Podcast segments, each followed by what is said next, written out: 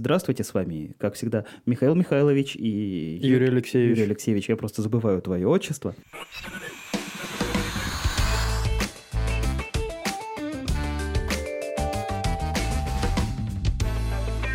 У нас... да- давай начинаешь ты, потому что мужик, который э, вычистил снег со своего двора, это не та новость, которая мне вообще когда-либо была интересна. Слушай, я удивлен, что тебя как-то не, не впечатлил этот, э, этот поступок неизвестного человека. Нет, поступок крутой, просто понимаешь, я регулярно чищу место для своей машины, и никто обо мне новости не делает. Дело здесь... э, ну, ты же для себя что-то делаешь. Вот смотри, у тебя есть место для машины. Так. Ты, ты его убираешь. У тебя есть еще там места какие-то, которые ты убираешь. Там, где ты живешь. Ну, я чищу эту лесенку, которая туда ведет. Ты и чистишь лесенку. да. Возле подъезда чистил. Вот, правильно. А о чем это говорит? Вот есть две категории людей, которые убираются. Первые – это э, нанятые уборщики, Дворники. да, дворники. Мгм. А вторые – это хозяева. Мгм. Когда ты убираешь что-то, что кажется не твое, ну, типа детская площадка, она вроде бы не твоя, Мгм. то ты таким образом, ну, ощущаешь себя как бы хозяином. Ты же не за деньги это делаешь, ты не нанятый уборщик. И когда человек а, вот все больше и больше вбирает вокруг себя, ну, в своей голове вот такую территорию, он ее ощущает своей, он за ней следит. А, вот он убрал а, детскую площадку. Летом, я уверен, если там будут какие-то алкоголики, Он уберет алкоголиков. он уберет алкоголиков. Ага. Это круто. Понимаешь, если там целый дом будет таких людей, это ну не то, что дом образцово-показательного быта, ну это люди э, действительно очень сознательные. Этих людей на самом деле э, государству стоит бояться потом. Эти люди платят деньги для того, чтобы... Вот здесь вот я в корне с тобой не согласен, потому что меня это жутко бесит. Но мы все платим деньги для того, чтобы специально э, нанятый, специально подготовленный человек пришел со специально закупленной лопатой и сделал всю эту работу. Ну, мы серьезно платим деньги. То есть это включено в наш э, ежемесячный платеж. Почему я должен покупать лопату сам и заходить сам в свой двор, чтобы его убирать? Я сделаю это, но меня это бесит. Нет, здесь есть вот тонкая грань, когда ты возмущаешься и говоришь, ты заплатил деньги, ты там, вот есть специально нанятые люди. Ты не понимаешь всей глубины того, что не доделывают люди, которые должны там убирать, обеспечивать, там, подавать воду там, и так далее. Ты не понимаешь всей глубины их недоделок. Вот когда ты сам сделаешь это один, два, три раза, ты поймешь, что на это уходит дофига времени, и ты вспомнишь, вообще-то я за это плачу. А, ты И имеешь в виду да, с этой точки Да, зрения? и ты будешь ощущать вот этот вот, а, эту недоделку гораздо более тяжело. И, возможно, если ты будешь такой не один, если у вас там наберется целый дом, то вы начнете задавать вопросы а, тем, кому вы платите деньги за элементарную уборку. Я слышал где-то теорию, не теорию, но...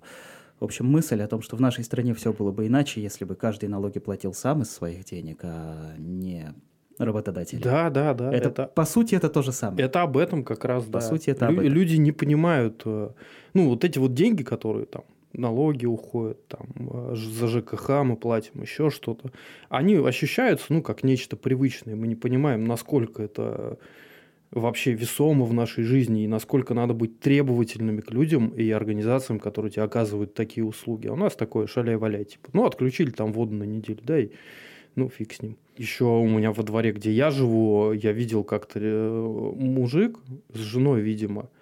А, Было лето, и э, у нас не очень удобная парковка во дворе. Потому что там машины ставят все как попало, и вот когда машины ставят как попало, всегда оказывается, что где-то там, ну, все-таки еще одну можно приткнуть, но так как все поставились криво, а не приткнется. И люди мучаются с этим. Так вот, мы с женой взяли, купили банку краски, кисточки, и в выходной солнечный день они сидели и рисовали разметку на асфальте. Это уголовно наказуемо. Нет, они, они, они разметку для машин, ну, типа, Нет, нет, это, это, это статья. Это статья. ну, значит, самоуправство? слушай, ну, какое самоуправство? Ну, они, Ну, Нет, я не говорю, что это они, плохо. они нарисовали разметку, как ставить машины, чтобы всем было удобно. По-моему, это какой, какой здесь Я самоуправство? не говорю, что это плохо. Я говорю, что законодательно это нельзя. Нет, я знаю, что на дороге нельзя ничего рисовать. А Так, вот ну, во если дворе они во дворе на асфальте, Ну, во дворе на асфальте, Это там, где всё. парковка. Ты думаешь, ну ладно, здесь я могу ошибаться, но мне кажется, это тоже... Слушай, ну смотри, вот, э, допустим, на парковке стоят такие э, бетонные полусферки. Ну, Типа ты одну из них передвинул, и что? Все? Ты преступник? Ну...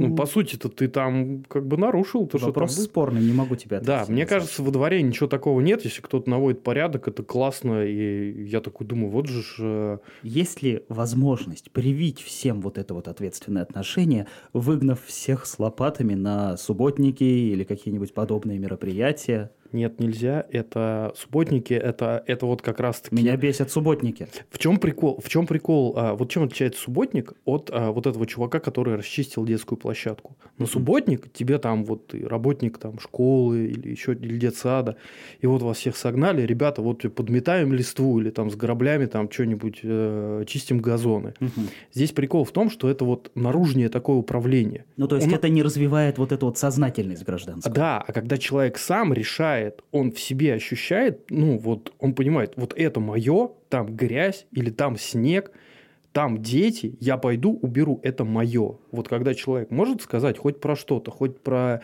5 метров вокруг себя, это мое, и содержать это в порядке и чистоте, то этот круг будет потом расширяться. Это, ну, понимаешь, это хозяйская движуха. Всем стоит попробовать выйти так и оглядеться. Убраться у себя дома, выйти так, а что еще могу сделать? Я не говорю там помыть лестницу, понятно, это такое не всегда приятное занятие. Ну, не знаю, вот есть люди же, да, клумбы делают какие-то. Мгм. Вот клумбы, лавочку покрасить. Ты будешь точно знать, что эту лавочку ты красил. И когда там какие-то придурки э, начнут пьяные спать, ты их будешь оттуда гонять. Потому что твой труд, ты его ценить будешь. Он более нагляден, чем какие-то деньги, заплаченные кому-то там неизвестным ребятам э, за обслуживание э, твоей инфраструктуры. Так, ну выбирай, тебе сейчас э, бахнуть про конфеты или про собак? А я не знаю, что говорить про конфеты. Серьезно не знаешь? Ладно, окей, давай тогда про конфеты. Три из четырех конфет, произведенных в России, оказываются, идут на экспорт. И об этом сообщают аналитики Сбербанка. Сбера. Сбера, они теперь называются Сбер. И к 2026 году они говорят, что рынок конфет в России вырастет настолько, что суммарно мы будем потреблять 4,47 тонн, а на каждого россиянина будет приходиться по 26,2 килограмма конфет. То есть, по сути, в 2026 году ты будешь за год съедать 26,2 килограмма конфет. И я буду 26 килограмм съедать, и Это- все, кого ты знаешь, будут съедать по 26 килограмм конфет. Принудительно, видимо. Ну, надо же рынок наращивать. Я только-только от сахара в чае отказался. Я тоже, я тоже, я тоже не кладу сахар в чай. Ну, я вот столько лет к этому шел, а тут вот тебе 26 килограмм наешь. Придется. Будет как-то... Ты, ты же не, не ради себя, ты ради рынка, ради внутреннего валового продукта, понимаешь? Ты же ты, ты для других стараешься.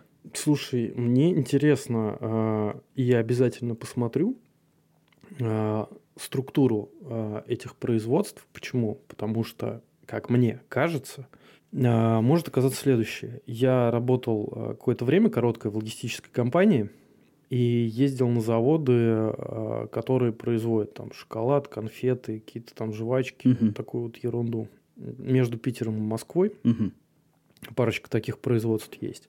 Они очень большие, и э, мне интересно, ну, как я понял, они ориентированы все на, на внутренний рынок. То есть там, когда мы приезжали, там не было такого, что фуры стоят, знаешь, с иностранными номерами, или они куда-то едут там за бугор. Так их могут это грузить в контейнеры, а контейнеры... Могут, да. Но почему-то мне кажется, что я обнаружу э, в этой структуре, мне кажется, я не уверен, что так и будет, но мне кажется, я обнаружу эти кондитерские производства, скорее всего, сконцентрированными э, в особых экономических зонах. Нет, в э, докладе, кстати, речь идет о крупных производителях, таких как Конти, Красный Октябрь. Да, да, да, да. Но вот именно производства, которые ориентированы на экспорт, э, их действительно удобно делать в э, особых экономических зонах. Они еще существуют. Кстати, я... Они мало того, что существуют, я тебе скажу, что вот в, в Ломоносове, по-моему, Так, по-моему, в Ломоносове, там есть э, особая экономическая зона, которая настолько сильно развивается, там э, находится производство биокат. Это вот эти это где производители, Порт Бронко? производители фармы. А черт его знает. Ну, ладно. Вот, а, настолько, настолько они развились, вот этот свой фармацевтический кластер там, что они а, наступают на а, территорию, ну, хотят, отжать территорию, э, часть территории от э, бронетанкового ремонтного завода Минобороны, в частности, территорию, которую занимает испытательный полигон для танков. Ты думаешь, то есть, то есть они настолько быстро обнаглели. А да, и ну то есть они реально на, наступают на Минобороны. Там э, завод, я не помню, 70 какой-то бронетанковый ремонт. Ты хочешь сказать, что можно в России вырастить бизнес настолько, что ты сможешь податься с Минобороны? А, я думаю, что да. Биокат может Ладно. податься с Минобороны, тем более, что ну, это не совсем биокат. Это же федеральная программа по вот этим экономическим зонам, они, скорее всего, говорят, ну вот, ребят, у нас тут пока что вот военные контракты кое-как исполняются, ну вот у нас фарма растет, давайте мы им дадим вот кусок территории. Я, кстати, вот в прошлом году еще смотрел, что там с этим заводом бронетанковым, в этом году надо будет тоже посмотреть. Вдруг оттяпали. В Выборге, то есть под Выборгом собирались когда-то открывать э, особую экономическую зону, но что-то дальше планов, даже я не знаю, был, бы, был ли проект. Дальше обсуждений таких на уровне областных чиновников э, что-то никуда не пошло. Я, насколько помню, особая экономическая зона Выборга, она была, как это, идея чуть ли не с 91 -го года. Ну, в итоге ничего, вот сейчас 2021 э, закончился, прошло 30 лет, и у нас нет никакой особой зоны. Да, никакой особо нет, и это, кстати, очень большое упущение, я считаю, потому что близость к Финляндии. Вот я тоже думаю. Близость к Финляндии, простота, простота таможенных процедур. А, здесь можно было бы открыть а, какой-то действительно кластер производственный да и, возможно, лес, даже инновационный. Тот же лес обрабатывать, он у нас идет, я не знаю, он сейчас идет кругляком, еще не идет, но тот же лес обрабатывать, чтобы он шел дальше. Ну, лес, не лес, да на самом деле не важно что. Понимаешь, экономическая зона свободная, особенно когда она ну, на промышленность ориентирована, она притягивает кадры. Вот у нас в Выборге сейчас а, приток кадров откуда? Газпром. О, Газпром, а, сейчас порт строится, Высоцкие, кое-как там инженеры, вот вахтовики, и в принципе все. Вот представь себе, тут было бы еще производство какое-нибудь. Тогда бы я квартиру вообще никогда не купил, потому что они уже стоят безумно. Ну, не обязательно, не обязательно прямо здесь. Можно ближе куда-то к границе, там, э, к этим брусничным торфяновкам и прочим. Ну, кстати, не так просто переехать в пограничную зону. Не так, так и в экономическую зону не так просто. Ты вообще был хоть раз такой? В экономической зоне? Да. Ты идешь через КПП, ты границу пересекаешь. Там ну, таможенники я, стоят. Я, я проезжал мимо. Да, я не, да не там стоят туда. таможенники, там стоят погранцы, там все очень непросто. Слушай, а в чем вообще фишка этих экономических зон? Вот давай как-нибудь напомним мне и слушателям, потому что... А, фишка экономических зон, она заключается в том, что, ну, по правилам экономики, если у тебя есть какая-то большая компания, неважно, что она производит, хоть а, не знаю, э, хоть баяны электрические, хоть э, колеса какие-то делает там для гоночных машин, абсолютно не важно, что она делает. А, она ну, наполнена какими-то кадрами, чаще всего очень квалифицированными, потому что тащить э, в особую экономическую зону чернорабочих невыгодно. Так.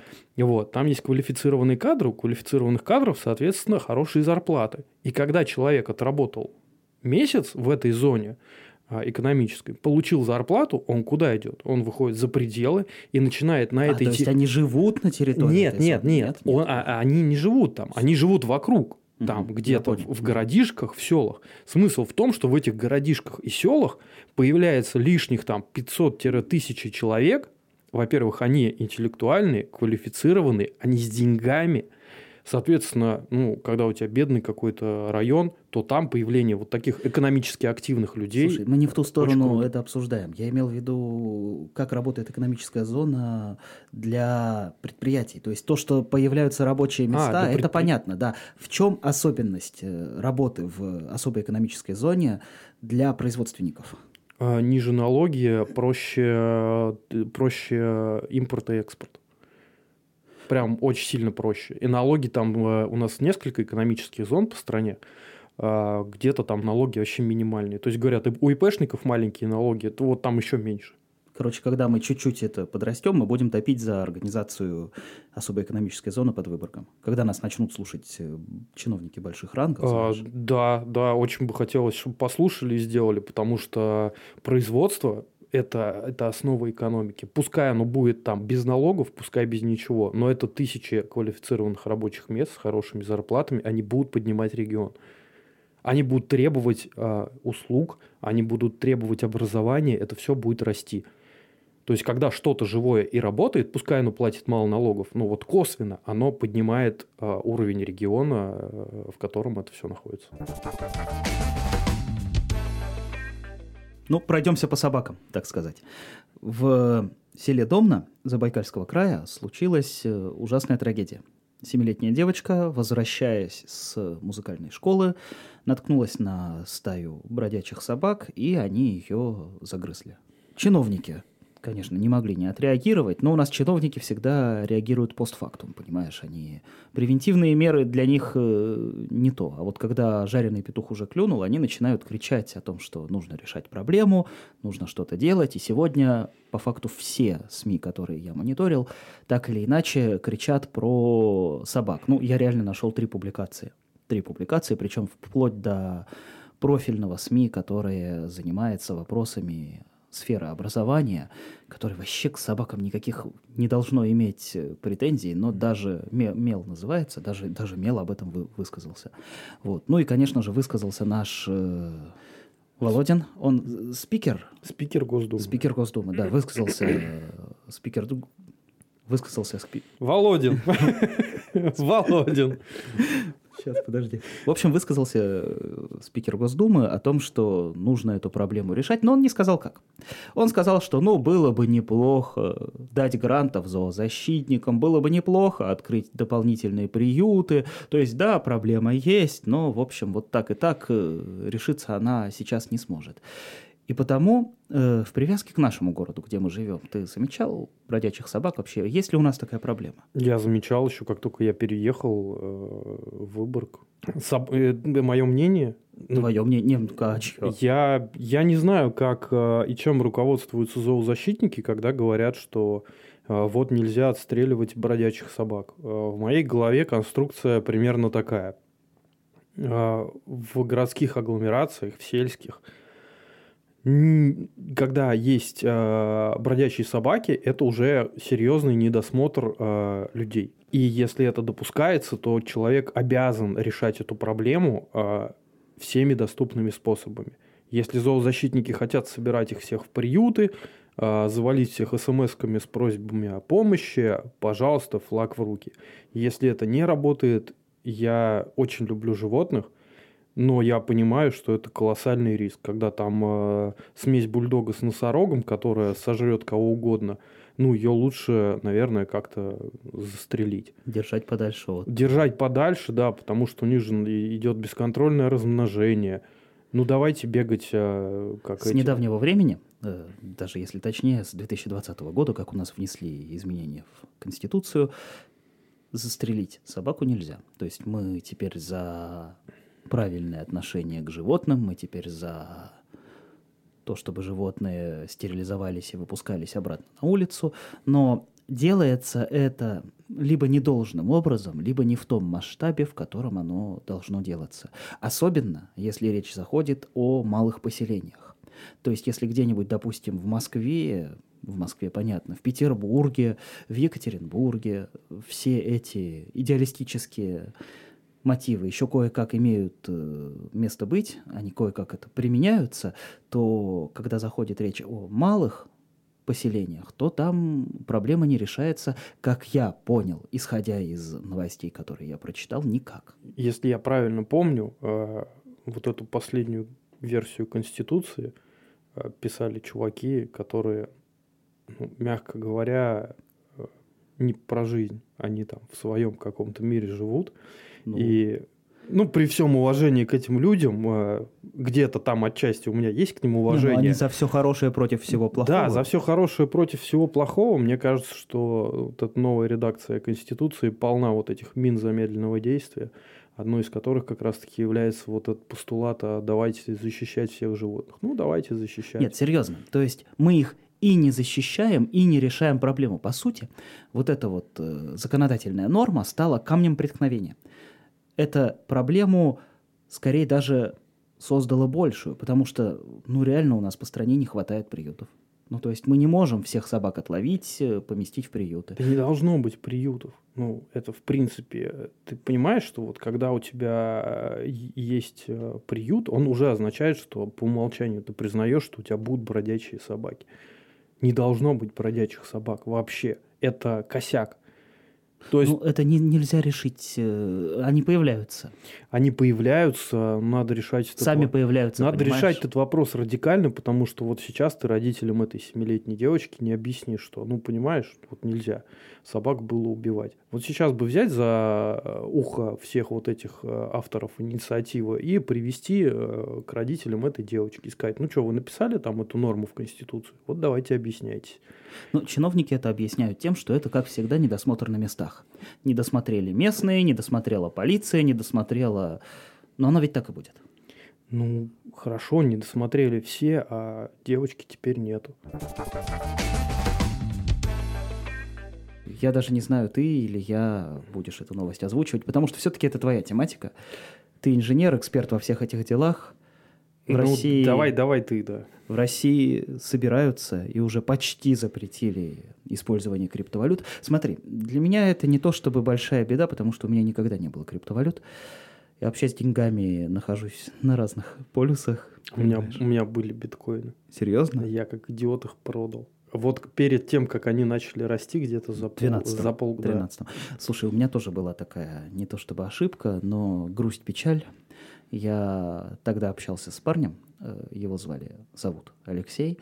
Он был айтишником начинающим, и он мне все говорил, типа, давай, давай майнить, давай майнить, давай майнить. А у нас был выход на достаточное количество компьютеров, то есть мы могли майнить, плюс тогда этот вход, порог входа был достаточно низким. Ну, да. Но я смотрел на него как на такого своеобразного персонажа, типа, чем ты занимаешься, как, какие еще криптовалюты, что это такое? Ты, ты, ты что, денег настоящих не видел? Ты что придумал? Вот. И, в общем, я этим не стал заниматься, потому что он мне казался весьма странным персонажем. Угу. И получилось так, что он э, намайнил себе и улетел жить на ПМЖ на Бале, а я сижу вот с тобой в студии в Выборге. Вот извлеки урок. Надо смотреть все-таки в IT повнимательнее. У России Там... три пути. Да. Госслужбы и IT, да. да вебкам, госслужбы и IT. Не хотел первый путь озвучивать, ну ладно. Вот. А, что ж, а, запрещают криптовалюту. Это странное заявление, потому что запретить ее, это значит запретить все распределенные вычисления, а блокчейн таковыми являются.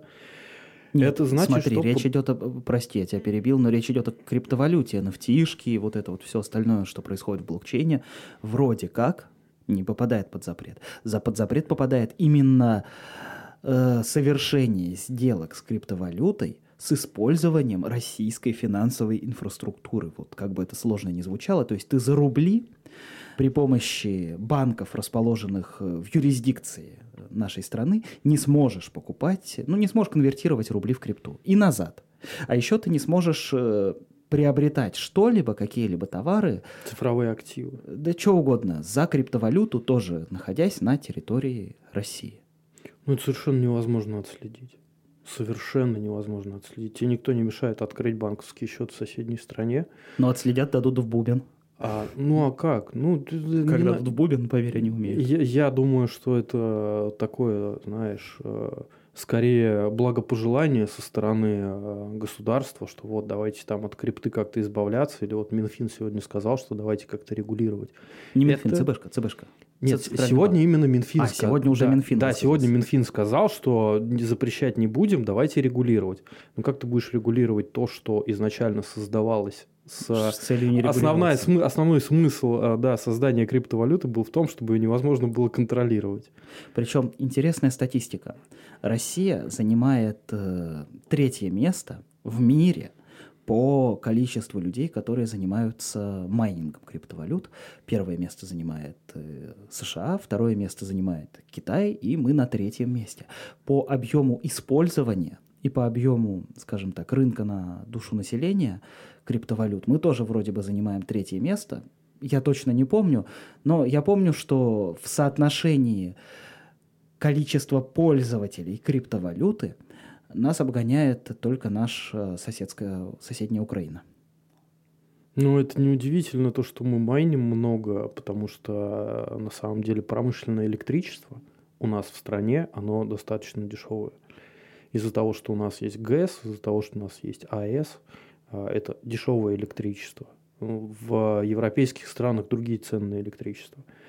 А, люди могут себе да, позволить как-то. Ну, понятно, что это все а, не совсем законно, скажем так, сейчас, а, потому что регулярно приходят новости, что там накрыли какую-то огромную угу. майнинговую ферму. Да, слушай, вплоть до того, что какие-то полицейские в своем подвале на полицейских компьютерах майнили. Ну, да, конечно, есть... отчаянное предприятие с точки зрения этих Но правоохранителей. Имело место. вот. имело место даже такое. И сейчас всю эту отрасль пытаются зарегулировать, пытаются даже скорее не зарегулировать, а просто запретить. Отрасль, я ведь не ошибся, это целая отрасль.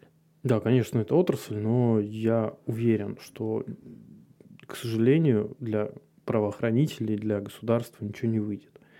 А это слишком большая и серьезная, а, скажем так, платформа. Она задумывалась очень неглупыми людьми – и именно для того, чтобы ее нельзя было запретить, отменить и как-то регулировать. Это вот то самое будущее, которое наступило, и обратно его откатывать, ну, это невозможно. Я подозреваю, что есть связь между вот этим вот возможным запретом криптовалюты и введением крипторубля электронного рубля, о котором сейчас э, очень много разговаривают в СМИ. Как ты думаешь? Вот, это, вот эти яркие заголовки, что там крипторубль, электронный рубль, и э, глава Центробанка Эльвира Набиулина часто говорит, что вот там электронный рубль, там крипторубль, вот мы все это введем, она хочет быть, как-то казаться очень современной дамой. Вот, но на самом деле э, корни у этого электронного рубля, они растут еще из нашего любимого СССР. Опять? Да. Э, расскажу тебе историю. Значит, э, проблема. Сначала я обозначу проблему. А, вывод капитала из России составляет с каждым годом там все более и более чудовищные цифры. Там миллиардами выводят капитал. Угу. С этим надо как-то бороться. То есть, чтобы деньги, ну вот а, где-то они заработаны, чаще всего они заработаны на госконтрактах. Вот эти деньги заработали и тут же раз и вывели. То есть человек, который там э, руководит фирмой, которая поработала на государство, он эти деньги выводит за рубеж и там их тратит. Угу. И с этим надо бороться. А в чем прикол э, цифрового рубля? И Эльвира Набиулина, я в принципе понимаю, почему она э, хочет, чтобы он был введен. Э, если ты не знал, то в СССР было две категории рублей. Да. Не знал. А вот я тебе расскажу. Были рубли и были инвалютные рубли. Э, Отличались они следующим. Вообще первый раз. Слышу. Вот, вот, смотри. А инвалютный рубль – это рубль, который можно было поменять на любую другую валюту. И такие рубли выдавались, у них были номерные серии специальные. Такие рубли выдавались а, исключительно людям, а, которые как-то контактировали за границей. Это были, были не обязательно бумажки, это были там вот клиринговый рубль был, он а, по банку шел, он электронный был уже тогда.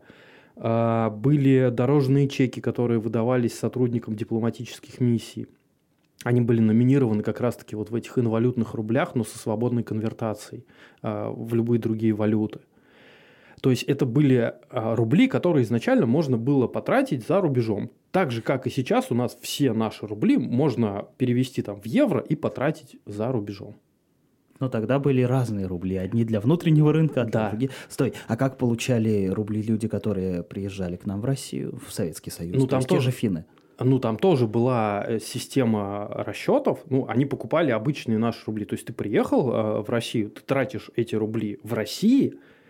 И, и потому это внутренний рубль. Да, это был внутренний рубль. То есть как ты... это связано все с э, крипто, с электронным рублем. Вот, см- смотри дальше. А, то есть, ты понял, да? Было раздел... я, я понял, разделение, я понял. Я даже догадываюсь. Я даже догадываюсь, скорее всего, электронный рубль это будет только для внутреннего рынка, и он будет невывозной. Совершенно верно. Это будет рубль, в котором будет оплачиваться, вот, например, э, надо построить стадион. Стадион стоит там миллиард рублей. И э, государство, вот заказчиком этого всего являясь, оно подрядчику, который выиграет конкурс, говорит – Дорогой мой, я понимаю, что ты большой человек, ты умеешь строить стадионы, у тебя есть топ-менеджмент, вам всем хочется слетать в Таиланд или э, в Америку или в Швейцарию, покататься на лыжах. Я понимаю, что вам нужны деньги для этого, но основную часть денег вы должны будете оставить в России. Поэтому 90% от этого миллиарда, 900 миллионов, мы вам заплатим российскими электронными рублями. А 100 миллионов мы вот, ну, в качестве премии, чтобы вы там съездили, отдохнули, мы вам номинируем в обычных рублях. Так получается, один обычный рубль будет не равен одному электронному. Это уже следующая ситуация. Понимаешь, там будут а, уже... У нас будет внутренний курс конвертации одного рубля в другой должен появиться по, по логике вещей. Он, а, он появится, но он будет, конечно же, не один к одному. Ну, появятся, говорю, конечно. появятся теневые площадки а, по типу бирж, где через цепочку фиктивных сделок ты сможешь вот эти вот 900 миллионов электронных рублей перевести, допустим, там, в 500 миллионов вывозных рублей. Но это будет теневая инфраструктура, а может она будет, кстати, и государством контролироваться. А, скорее всего, так и будет, ну там неофициально.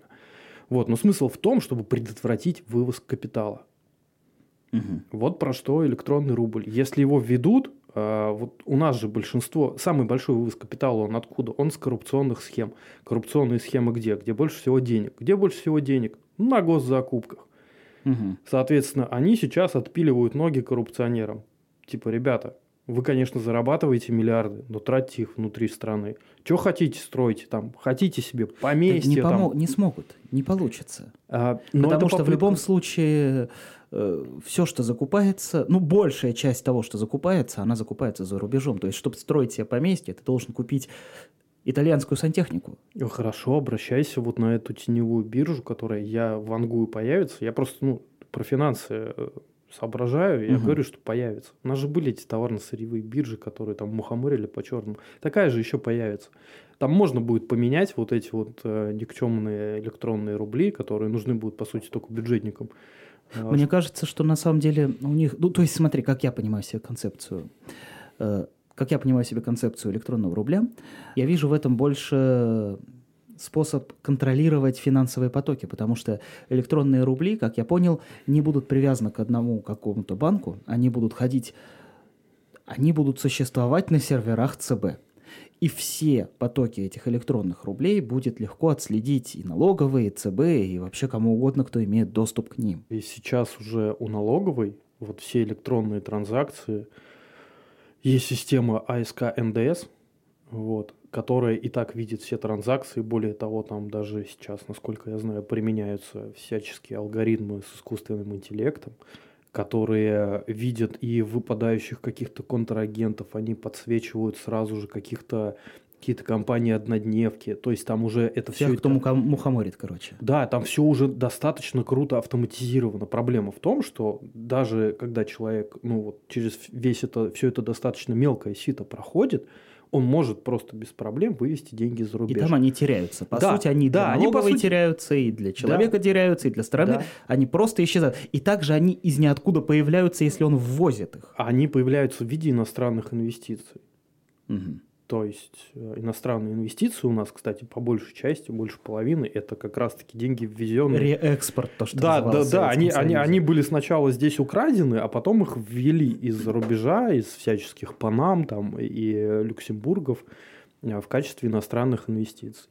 Как ты думаешь, с криптовалютами получится так же, как с Телеграмом? Э, их позапрещают, позапрещают, а потом скажут, что окей, ребята, мы пытались. Слушай, Telegram это отдельный проект, он, э, хоть и говорят, что там у него своя криптовалюта будет, но это все-таки это мессенджер, это информационная платформа. Причем она используется, ну, не настолько уж прям везде. А криптовалюты... Да это тоже не настолько уж везде, но серьезно. Слушай, в серьезных расчетах криптовалюты сейчас очень сильно участвуют. В серьезных расчетах это, например? Ну, это от миллиона долларов. Э, Ладно, я таким не занимаюсь, потому что ну, я вот, от этого... Не, криптовалюты это, это, это невозможно будет запретить. Ты можешь запретить протоколы, но тогда ты поломаешь все IT в своей стране. Ну, привет, э, мы на 25 лет назад откатимся. Мне кажется, наше руководство, наше государство не особо заботит вот это вот. Это, как всегда, лес рубит, щепки летят, и это будет одна из щепок. Ну, отвалится эта отрасль или отвалится, да и черт и с ней. Зато будет понятно, кто имеет деньги, откуда он их берет, никто не сможет финансировать иноагентов, потому что, нет, серьезно, потому что одно из обоснований запрета криптовалют э, ФСБшниками было то, что при помощи них финансируют иноагентов. И никто их не сможет финансировать, потому что как они их конвертируют в понятную валюту-то никак. Ну, давайте, давайте, как это, отделим зерна от плевел. Э, те донаты, э, те переводы, которые идут из России э, нашим, так сказать, новым врагам и иноагентам, они на самом деле ну, не настолько большую роль играют. Они существенно помогают этим иноагентам, но они не играют определяющую роль в их деятельности. Поэтому по-хорошему, ну, э, чем занимаются иноагенты? Иноагенты, по сути, это ребята, которые занимаются расследовательской деятельностью. В ну, разных, журналистика. В, в, да, журналистика. журналистика да, конечно. ну, какая бы она ни была. Не пропаганда, они, а именно журналистика. Да, они занимаются расследованиями. Для того, чтобы организовать э, расследовательский центр, это не какие-то катастрофические огромные затраты. Вот, поэтому сейчас у этих иноагентов и так э, запрещена вся деятельность, закрыты все штабы, закрыто все, что можно, мероприятия проводить нельзя. Ну, соответственно, и откуда бы взяться тут расходом?